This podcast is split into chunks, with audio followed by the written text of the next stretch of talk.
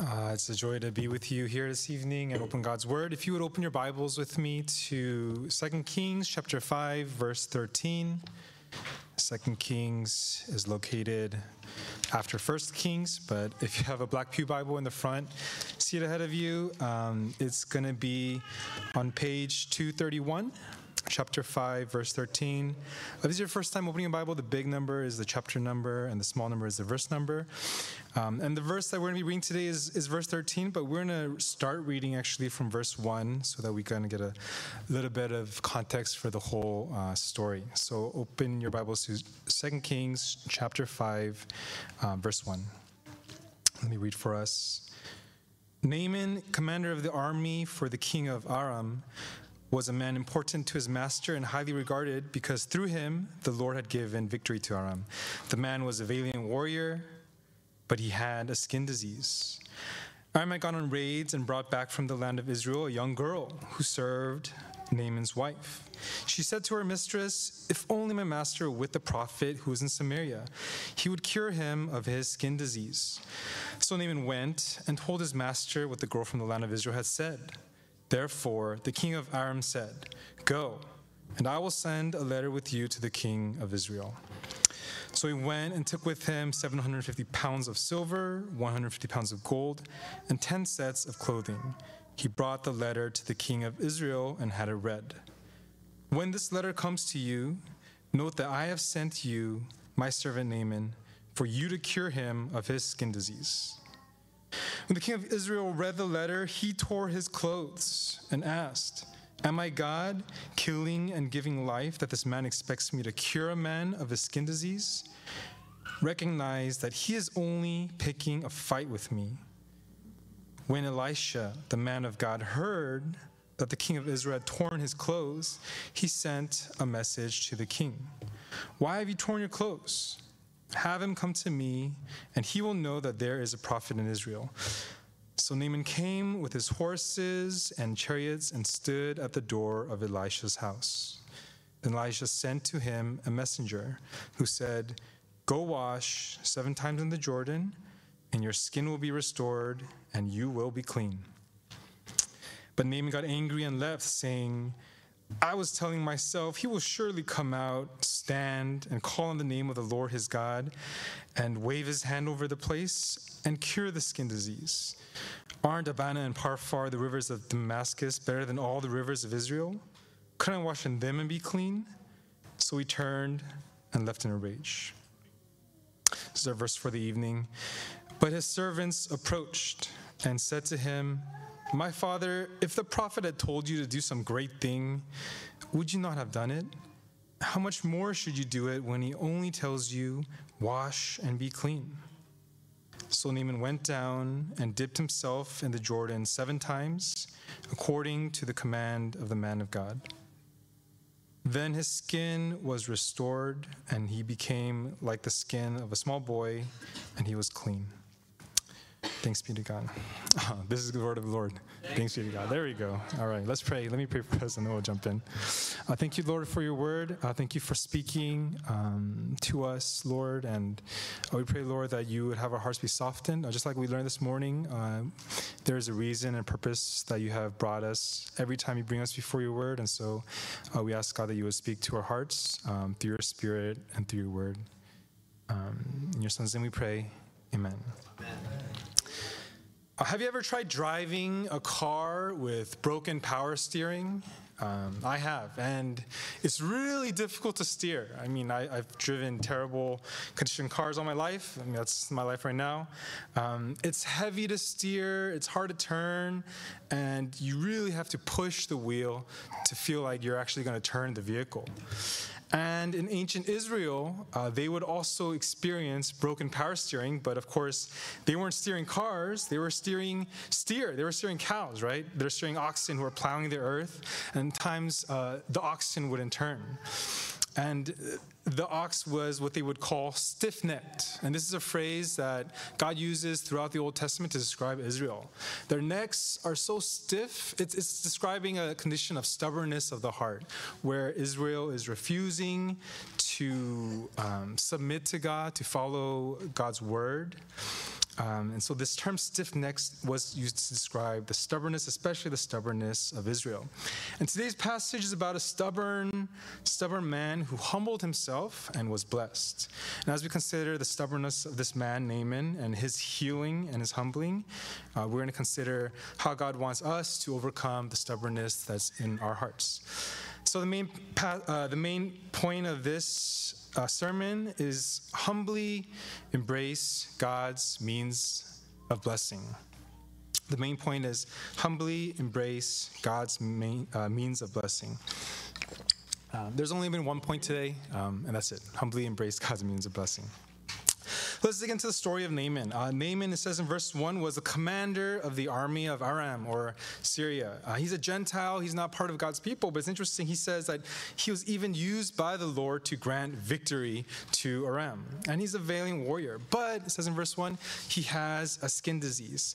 We don't know what the skin disease is. Um, some translations say it's leprosy, right? But that's kind of a misnomer. Um, it's just some kind of skin disease that we don't know much about. It could be genetic, is it bacterial, is it viral, who knows? But uh, for sure, it affected his appearance, and we can speculate. Maybe his skin was red, maybe it was bumpy, maybe it was itchy, maybe it was uncomfortable, maybe it was painful.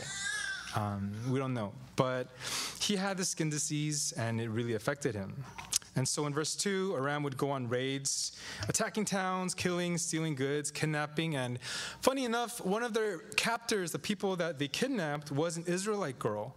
And this Israelite girl became the servant of Naaman's wife. And as this girl is working for Naaman's wife, and she's looking at Naaman and looking at his skin condition, skin condition the servant girl tells Naaman's wife, If only my master were with the prophet that's in Israel, then he can be healed. So Naaman hears this and he goes to his master, right? This is the king of Aram or Syria. And so Aram, yeah, thinks this is a great idea. So he gives him this letter and all of these gifts to take to the king of Israel, basically asking Israel's king to heal Naaman. And if you see, follow with me in verse 7, when Israel's king receives this letter, he freaks out. He is freaked out because he's thinking, Does this man think that I am God? This is impossible for me to do. I can't heal this man. This is basically an excuse for this king of Aram to make war with me and with us. In verse 8, the prophet Elisha hears about this and he says, tells the king to send Naaman to him. Um, I'll show you that there's a prophet in Israel, that there is a God in Israel, right?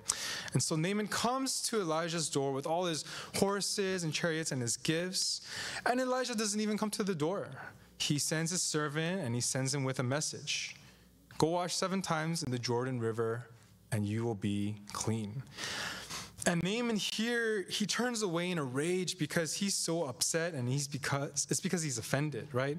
You can imagine what Naaman is thinking. I thought he would come to the door. I thought he would wave his hand over my skin or say something. And he tells me to go wash in this dinky, muddy, dirty Jordan River. Um, this is what he wants me to do. There's huge, beautiful rivers in Damascus that I can wash in. What's the point in washing in the Jordan? If you step outside our doors uh, and you look across the church parking lot, there's a really small patch of grass on the other side. It's actually a park. This is known as Chevron Park, historical Chevron Park. And it's like basically telling someone, go exercise in Chevron Park. And you can imagine how they would feel like, what? I could go to Don Knabe or whatever, you know, I could go to Cerritos Regional Park or Heritage Park. Why would I go to Chevron Park? And so Naaman, he turns and he leaves in a rage. And Naaman's servants, they come together and they entreat Naaman. And they say to him, My father, if the prophet had told you to do something great, would you not have done it? How much more should you do it when he only tells you, wash and be clean? That's verse 13. Um, and the servants are getting at the problem that's in Naaman's heart. And this problem is that he is stubborn and he is prideful. And if you think about who he is, you know, he's a great man. We looked from verse 1 and, and following, right? He's important, he's powerful, he's a warrior, he's even used by God in some way. And the king of Aram himself sends him with this personal letter of recommendation um, and all of these extravagant gifts. Can you imagine if the president of the United States himself wrote you a doctor's letter? This is what Naaman had. Although, you know, if the president wrote you a doctor's letter, it wouldn't be meaningful because the president's not a doctor. But anyway, right? Um, this letter even causes Israel's king to um, tear his clothes and like potentially even go to war. Like nations are misunderstanding and potentially going to war because how they're responding to your doctor's note. That's who Naaman is. And Naaman is thinking, surely they're going to roll out the red carpet for me. They're going to give me the VIP service. You know, send me to Cedar Sinai or Kaiser Permanente, right? It's going to be expensive, cutting edge. I'm, I'm expecting a lot. And so he comes to Elijah's house and. Um, just to make it more interesting, let's say it's on Cornuta, right? He comes to Cornuta and Elijah doesn't even come to the door. He knocks, nobody answers. Never even meets the guy. Sees him, never sees his face. And Elijah just sends his lackey with a message, you know, go do some jumping jacks in Chevron Park and you'll be fine. And you can, you can tell why he would be upset and why his pride would be wounded. But his servants, they love Naaman and are trying to convince him. And they say, if you see in verse 13, my father. Now, this is not their boss or master only, but they really see him as some kind of um, paternal, even familial father figure. And they say, Father, this is great news. If he had asked you to do something amazing, you would have done it. And how much more when it's something so easy? You know, this Jordan River, it's right here, it's not too far away. Maybe it's a little muddy and maybe it's a little small, but I mean, the water's not fast, it's not going to be dangerous. Did the prophet really say that you can wash and be clean? And so Naaman, he hears this, and how does he respond? He humbles himself. He dips himself in the Jordan River seven times. His skin is restored like the skin of a, a child, a young boy, like a baby skin. And he humbly embraces God's means of blessing, and he's healed. And he's not just healed, but his heart is even transformed. This important man, this one who master, who's the master of these servants, this king's servant, right? He has a humble heart and he gains a new identity. If you see in verse 15, Naaman starts to refer to himself as your servant. He says, I know there's no God in the whole world except in Israel. Therefore, please accept a gift from your servant. Please let your servant be given as much soil as a pair of mules can carry, for your servant will no longer offer a burnt offering or sacrifice to any other God but the Lord. And so we see um, from verse 15 and 17 that Naaman takes on a new identity. He becomes, you know, Elisha's servant, he becomes the Lord's servant. Um, and this book, Second Kings, and this passage, this is written to Jews who are in exile. And you can imagine what a weird and unsettling, uncomfortable passage this must feel to them as they're reading this. Because the person who's being healed here, this is Naaman. This is the general of the army of Aram. This is Israel's enemy. Um, in chapter 6, the very next chapter of Second Kings, actually Aram will attack Israel and lay siege to Israel. And this little girl who comes to uh, Naaman's wife in, um, in verse 2 and verse 3, this is uh, someone who's been kidnapped by Naaman's army. Is an Israelite girl who's been separated from her parents, presumably, forced into slavery. This is kind of uncomfortable to read. Um, and Jesus highlights this tension. Why Naaman? Um, in verse uh, in Luke 4 27, you don't have to turn there, but I'll read for us. In the prophet Elisha's time, there were many in Israel who had leprosy, and not one of them was healed except Naaman the Syrian. So why Naaman? Why was Naaman healed? Real quickly, two reasons. First, God is teaching Israel that God's grace extends to the nations. But secondly, and I think this is more primary, I think God is teaching Israel to reflect on their own stubborn hearts. See, Israel was a stiff necked people that refused to turn their heads to the left or to the right. They stubbornly rejected God's means of blessing again and again and again. And especially, um, you know, this kingdom, Israel in the north, like we learned from um, PJ's sermon in the morning, right? This is the sermon that basically made their own idols. They made their golden calves. Um, and they refused to turn away from idolatry generation after generation, and they eventually brought themselves into exile. And so God, he explains their problem in Deuteronomy 30:11. He says, "This command I give to you today is certainly not too difficult or beyond your reach, but this message is very near you in your mouth and in your heart that you may do it." The problem Israel had wasn't that they didn't know what to do, but they just didn't want to do it. And this stubborn pride, this is not just Israel's problem. This is not just Naaman's problem, but it's a human problem. It's, it's your problem and it's my problem. Um, and if you're not a Christian today, this is also your problem. Um, God is the creator, He made you to know Him, to glorify Him, and enjoy Him for all eternity. But you are a sinner, and a part of what that means is that there's a stubborn pride that rejects God and resists God. And because of that sin, uh, we are, are utterly undeserving of God's mercy because we're at enmity with God. Um, just like Naaman, this pagan, is an enemy of God. And the consequences of that sin against God is eternity in hell, a place of weeping and gnashing of teeth that's much worse than the sufferings of Naaman's skin disease. And yet, in His mercy, God has provided you and I the means of blessing in Jesus Christ. Jesus Christ, who lived a perfect life, died for your sin on the cross, and was raised to life victorious over sin and death. And He offers you not just better skin, but he offers you eternal restoration and life with him if you would accept his invitation to humble yourself, turn from your sins, and accept him as Savior and Lord. And if you're a Christian, this passage today calls you to embrace the ways that God has appointed to bless you. Um, one of the you know, phrases that we refer use to refer to the ways that God has appointed to bless you is the means of grace. The means of grace. Um, this is one definition of the means of grace. Uh, the appointed instruments that the Holy Spirit enables believers to receive Christ and the benefits of redemption. You know, what are the means of grace? The Bible, the Bible is the main means of grace that God uses to bless us, to speak to us, and to apply to us redemption. The, the Bible preached as it's read, shared, sung, memorized, meditated upon. Um, prayer, Prayer is a means of grace, praying personally by yourself or with others, prayers of praise, confession, and thanks.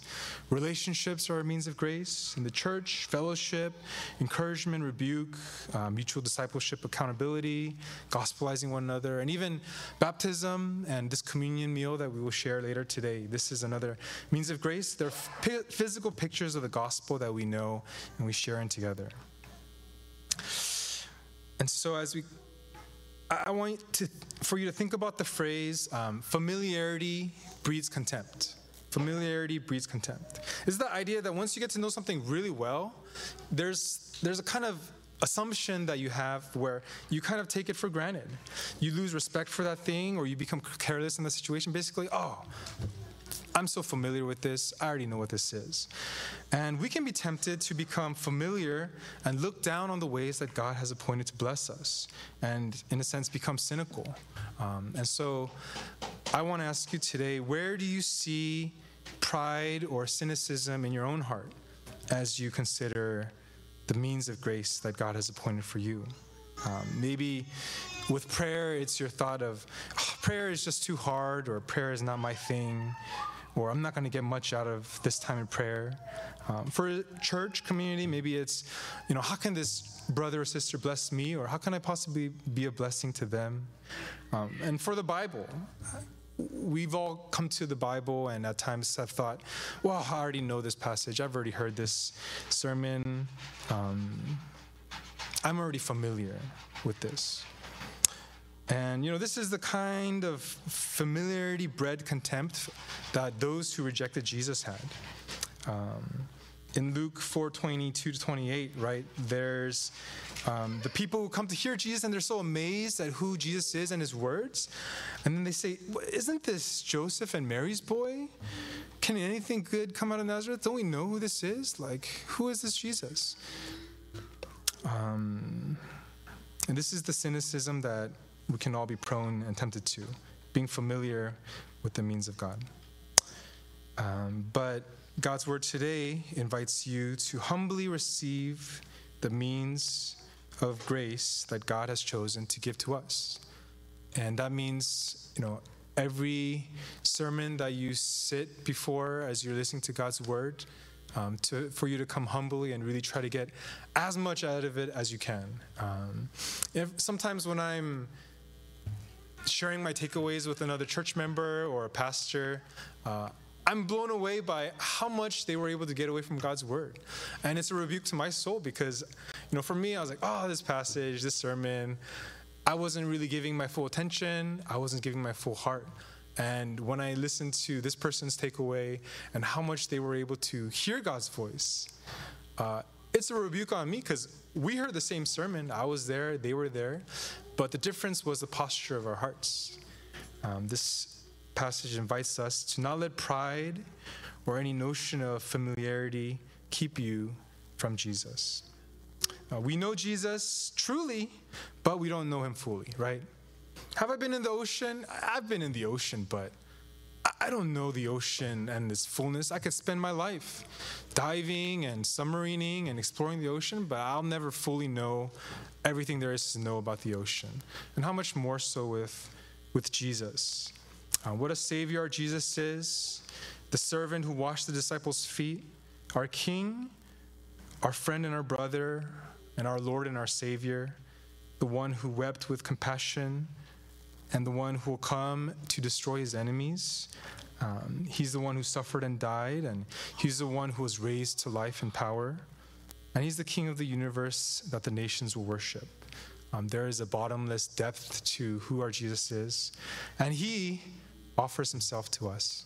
And so let's humbly come to him. Let's pray. Our Heavenly Father, thank you for um, sending your Son, Jesus Christ, to come to us, um, even when we were your enemies, um, just like Naaman. And we pray for humility, um, just like Naaman heeded the call of his servants to humble his heart and submit to your prophet. I pray, Lord, that you would grant us the humility and the grace to humble ourselves before you, before your word, and um, receive, Lord, the strength and the encouragement we need and that you're willing to provide for us.